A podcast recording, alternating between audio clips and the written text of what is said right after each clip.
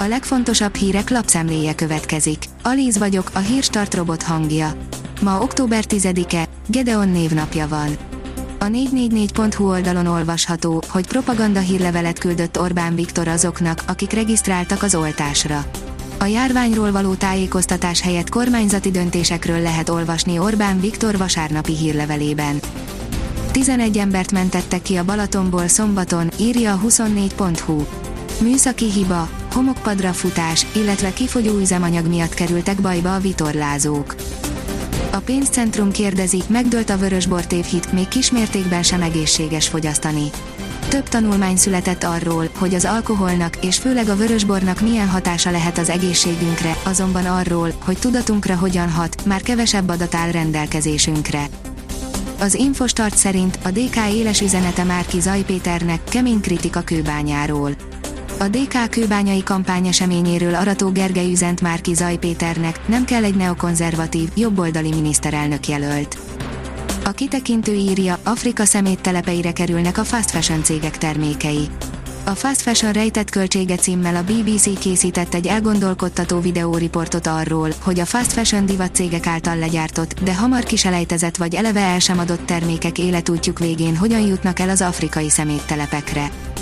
Az a TV oldalon olvasható, hogy Dajcs Tamás is belegyalogolt már ki Péterbe. Amióta Karácsony Gergely bejelentette, hogy visszalép már ki Péter javára, Hódmezővásárhely polgármesterét koncentráltabban kezdik megtalálni a kritikus hangok. Most a Fidesz EP képviselője is megfogalmazta véleményét a miniszterelnök jelöltről. A hírklik írja, sorra buknak Orbán barátai. A jobboldali hárompártis polú koalíció nyerte Csehországban a szombaton délután zárult képviselőházi választást.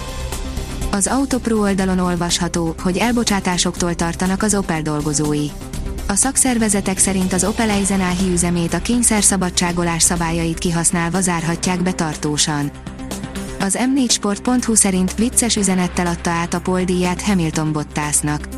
Az időmérő edzés után csak viccelődtek, aztán cselekedtek, Lewis Hamilton tényleg átadta Valtteri Bottasnak a polpozícióért járó díjat, de azért hagyott neki egy üzenetet. A napi.hu oldalon olvasható, hogy egy kiszivárogtatás nyomán nőtt a Kína-USA háború veszélye. Az Egyesült Államok titokban legalább tíz éve segít felkészíteni a tajvani hadsereget egy esetleges kínai offenzívára, amit a fegyverszállításokba csomagolnak be. Egy szakértő szerint rutinszerű együttműködésről van szó, ám épp ez az, amit Pekingben nem díjaznak. A vezes írja, F1 Fettel miatt ment tönkre a döntéshozó élete. Komoly hatással volt egy Stuart életére az, hogy egyszer elvette Sebastian Fettel győzelmét. Az Eurosport kérdezi, összejön a negyedik Trump O'Sullivan csúcsdöntő. Kezdődik a Northern Ireland Open, és ezzel már valóban beindul a snookerös szezon. Ezen a tornán egészen elképesztő módon az utóbbi három alkalommal Judd Trump és Ronnie O'Sullivan játszotta a döntőt. A vezes szerint F1 büntetés a futam előtt, változik a rajtsorrend. Újabb pilóta kerül a Forma 1-es török nagy díj rajtrácsának végére. Erős széllel érkezik a következő lehűlés, írja a kiderül. Jövő héten is mozgalmas marad időjárásunk, ugyanis észak-északnyugat felől több hullámban hideg levegő áramlik térségünkbe, erős szél kíséretében. A Hírstart friss lapszemléjét hallotta. Ha még több hírt szeretne hallani, kérjük, látogassa meg a podcast.hírstart.hu oldalunkat, vagy keressen minket a Spotify csatornánkon. Az elhangzott hírek teljes terjedelemben elérhetőek weboldalunkon is. Ha weboldalunkon hallgat minket, az egyel korábbi adás lejátszása automatikusan elindul.